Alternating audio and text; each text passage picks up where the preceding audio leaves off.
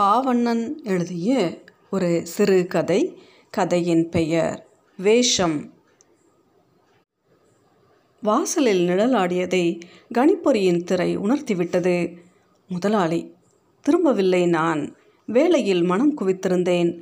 அடிக்கடி வந்து அவருக்குள் இருக்கும் பயத்தை எனக்கும் தொற்று வைத்து போய் கொண்டிருந்தார். பதட்டங்களாலேயே தவறுகள் கூடின. திருத்தங்களுக்கு மேலும் சில மணி நேரங்கள் தேவைப்பட்டன. இன்னும் அவர் அங்கேயே நின்றிருப்பதை உணர்ந்தேன். மரியாதையின் நிமித்தம் திரும்பி அவர் பக்கம் புன்னகை சிந்தினேன். சட்டென அவர் என்னை நெருங்கி விட்டார். அமைதி குலைந்திருந்தன அவர் கண்கள். குளிர் அறையிலும் முகமெங்கும் வேர்வையின் பெருக்கு. முடித்து விடுவீர்களா? அவர் முகத்தில் சந்தேக கோடுகள் சங்கடத்துடன் கையை பிசைந்து கொண்டிருந்தார். எப்படியாவது இதை முடிக்க வேண்டும். இரவுக்குள் அச்சுக்கூடத்துக்கே இது மான பிரச்சனை. அரசாங்கத்திலிருந்து நமக்கு வந்திருக்கும் முதல் வேலை தலைவரை தந்திருப்பது. இதில் பெரும் வெற்றித்தான் நம் எதிர்கால வாய்ப்புகளை தீர்மானிக்கப் போகிறது. நிச்சயம் முடிக்கலாம். கவலைப்படாதீர்கள். மெதுவாக எழுந்து அவருக்கு சமாதானம் சொன்னேன். பதைக்கும் அவர் கண்களுக்குள் சின்ன வெளிச்சம் மின்னி மறைந்தது. புகைக்க வேண்டும் போல் இருந்தது. அறையை விட்டு வெளியேறினேன். நான் அந்நியன். வேலைக்காக இந்த தேசத்துக்கு வந்திருந்தேன். இதன் மொழியில் எனக்கு இருந்த பயிற்சியும் பெற்றிருந்த பட்டங்களும் உதவியாக இருந்தன. கூடவே கணிப்பொறியை ஆளும் திறமைக்கு சிற்சில சான்றிதழ்கள் வேலையை தேடிக்கொள்ள போதுமானவையாக இருந்தன. அவை முதலாளியின் கவலை புரிந்து கொள்ள முடிந்த ஒன்றுதான் அரசாங்கம் கொடுத்திருக்கும் முதல் வேலை. முக்கியமான பலரின் பரிந்துரையின் பேரில்தான் இதையும் பெற்றிருந்தார் முதலாளி. கண்ணுக்கு புலப்படாத சங்கிலி கண்ணிகள் போல பற்பலரின் உறவை வேலையில் உருவாகும் தாமதம் குலைத்துவிடும். சங்கிலி கண்ணிகளின் அதிருப்தியை சம்பாதிப்பது அழிவையே சம்பாதிப்பது போல. அதை எண்ணித்தான் அத்தனை நடுக்கம். வேலையை என்னால் முடிக்க முடியும் என மனசார நம்பத்தான் செய்தார். அதே சமயத்தில் உள்ளூர ஒரு அவநம்பிக்கையையும் வைத்துக்கொண்டு அல்லாடி கொண்டிருந்தார். மொத்தம் ஐநூற்று சொச்ச பக்கங்கள் தலைவர் எழுதியது. அந்த தேசத்தின் சரித்திரம் அரசியலைப் போலவே எழுத்தும் அவருக்கு பொழுதுபோக்கு.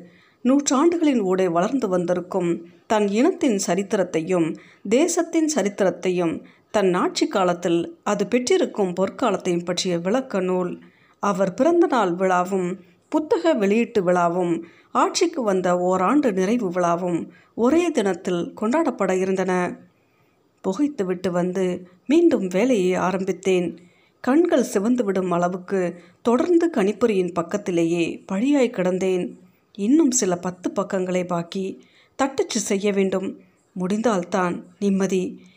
ஏற்கனவே தட்டச்சு செய்து முடித்த பக்கங்களில் முக்கால் பங்குக்கு மேல் நிழற்பட பிரிவிலும் அச்சுத்தட்டு ஆக்கப் பிரிவிலும் துரித வேலையின் பொருட்டு பிரித்து தரப்பட்டிருந்தன.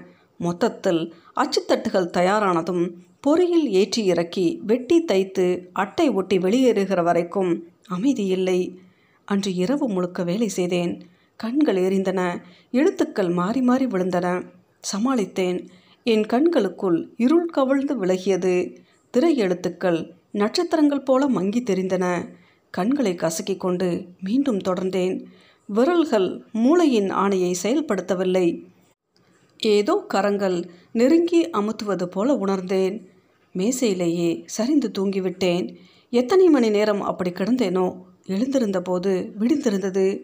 ஓடிக்கொண்டிருந்த திரையை பார்த்ததும் தடுமாறிவிட்டேன். பெருமூச்சுடன் எழுந்து உட்கார்ந்தேன். கதவை திறந்து கொண்டு வெளியே வந்தேன்.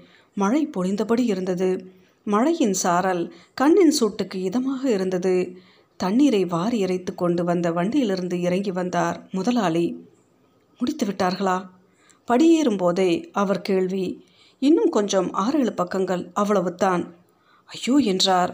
மீண்டும் அவர் முகத்தில் பயமும் பதட்டமும் அசந்து தூங்கிவிட்டதை சொல்ல வெட்கமாக இருந்தது. உங்களுக்கு தெரியாதா? இன்று சாயங்கால வண்டியில் கட்டுகளை ஏற்றிவிட வேண்டும். நாளை காலை அவர்கள் விழா. இன்னும் கூட முடியவில்லை என்றால் எப்படி நடக்கும் சொல்லுங்கள்? இன்னும் இரண்டு மணி நேரத்துக்குள் முடிந்துவிடும். திரும்பி கணிப்பொறி அறைக்குள் நுழைந்தேன். அவர் அச்சுப்பொறியின் அறைக்குள் போனார். சிறிது நேரத்தில் தொலைபேசி மணி அடித்தது. அவர்கள்தான் புத்தகம் பற்றி கேட்க ஆரம்பித்து விட்டார்கள். அடங்கிய பணிவான குரலில் முதலாளி சமாதானம் சொன்னார். சீக்கிரம் சீக்கிரம் என்று எல்லோரை சுற்றியும் ஒரு பரபரப்பையும் பீதியையும் உருவாக்கினார். அனைவரும் மீண்டும் புத்தக வேலைகளில் ஈடுபடத் தொடங்கினார்கள். மறுகணம் மின்சாரம் நின்றது. பதட்டத்தில் ஐயோ என்று முதலாளி தலையில் கை வைத்து கொண்டார். மனம் திகைத்தது. மழைக்காக மின்சாரத்தை நிறுத்தி இருக்கக்கூடும் திரும்பி வந்துவிடும் என்று தான் முதலில் சாதாரணமாக நினைத்திருந்தேன். அதற்குள் கடவுளே கடவுளே என்று நூறு தரம் புலம்பிவிட்டார் அவர். அழாத குறை. உட்கார மனமில்லாமல் குறுக்கும் நெடுக்குமாய் அமைதியின்றி நடந்தார். கையை பிசைந்தபடி நாங்கள் உட்கார்ந்திருந்தோம். காலை கடந்து பகல் வரைக்கும் கூட மின்சாரம் வரவில்லை. யாருக்கும் சாப்பாட்டுக்கு போகக்கூட மனமில்லை. முதலாளியின் புலம்பலையும் குழம்பிய முகத்தையும் பார்க்க சங்கடமாக இருந்தது. முடித்துவிட முடியும் என்கிற நம்பிக்கை எங்களுக்குள் கொஞ்சம் கொஞ்சமாக குறைந்து வந்தது. தொலைபேசியில் மின்சார அலுவலகத்துக்கு தொடர்பு கொண்டேன். முழு நகரத்திலுமே மின்வெட்டு என்றும் மின் உற்பத்தி நிலையத்தில் கோளாறு என்றும் பழுது பார்த்து சரி செய்ய ஆகும் காலத்தை உத்தேசமாய் சொல்வது சிரமம் என்றும் சொல்லப்பட்டது. தகவல்கள் எங்களை அவநம்பிக்கையின் விளிம்புக்கே தள்ளிவிட்டன. தலைவரின் வீட்டிலிருந்து வண்டிகள் வரத் தொடங்கிவிட்டன. அனைவருக்கும் துவண்ட முகத்தோடு பதில் சொன்னார் முதலாளி. அரைக்குறையாய் நடந்த வேலையை பார்த்துவிட்டு போனார்கள். அந்த சமயத்துக்கு புத்தக அட்டை மட்டும் தான் தயாராக இருந்தது. சாயங்காலமாய் தலைவரின் அந்தரங்க காரியதரிசியை வந்துவிட்டார். எல்லார் முன்னிலையிலும் மின்துறையை பழித்து பேசினார். தகுதியற்ற நிர்வாகம் என்றார். மீண்டும் தொலைபேசி அழைப்புகள். கிளிப்பிள்ளை மாதிரி சொன்னதையே மீண்டும் மீண்டும் சொன்னது மின்துறை. அரசு தரப்பில் வந்தவர்களுக்கெல்லாம் தாழ்மையான பதில்களை சொல்லி அனுப்பினார் முதலாளி. அன்றைய இரவும் அச்சகத்திலேயே எல்லோரையும் தங்கிக் கொள்ள சொன்னார்.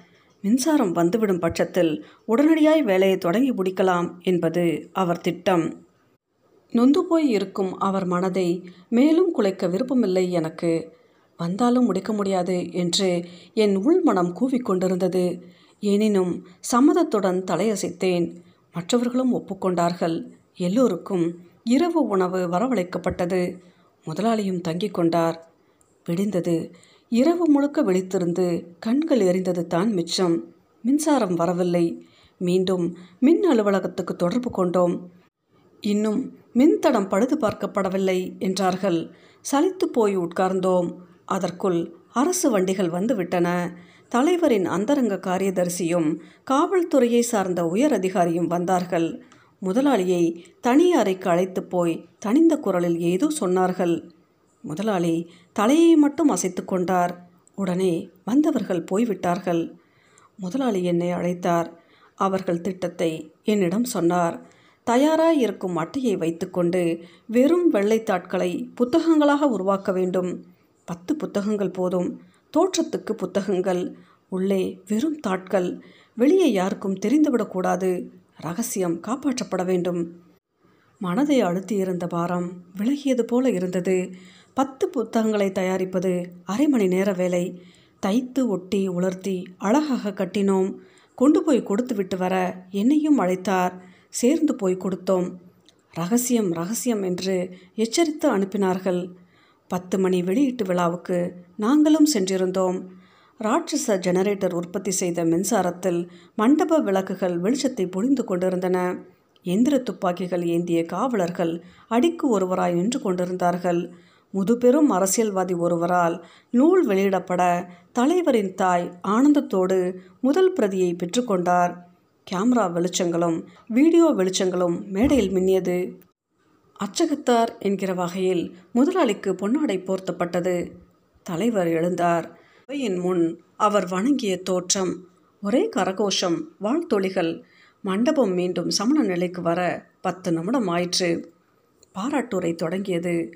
முதலாவதாக ஒரு பல்கலைக்கழக துணைவேந்தர் அழுத்தமான குரல் நெளிவு சுழிவுடன் ஏற்ற இறக்கம் தகவல்களுக்கு தர வேண்டிய அழுத்தம் தலைவரை புகழும் பொழுது தர வேண்டிய அழுத்தம் பற்றிய கலையில் தேர்ச்சி பெற்றவராய் இருந்தார் அவர்.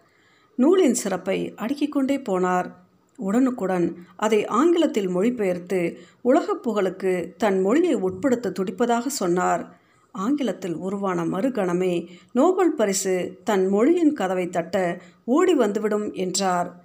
அடுத்து வந்தது ஒரு கவிஞர்.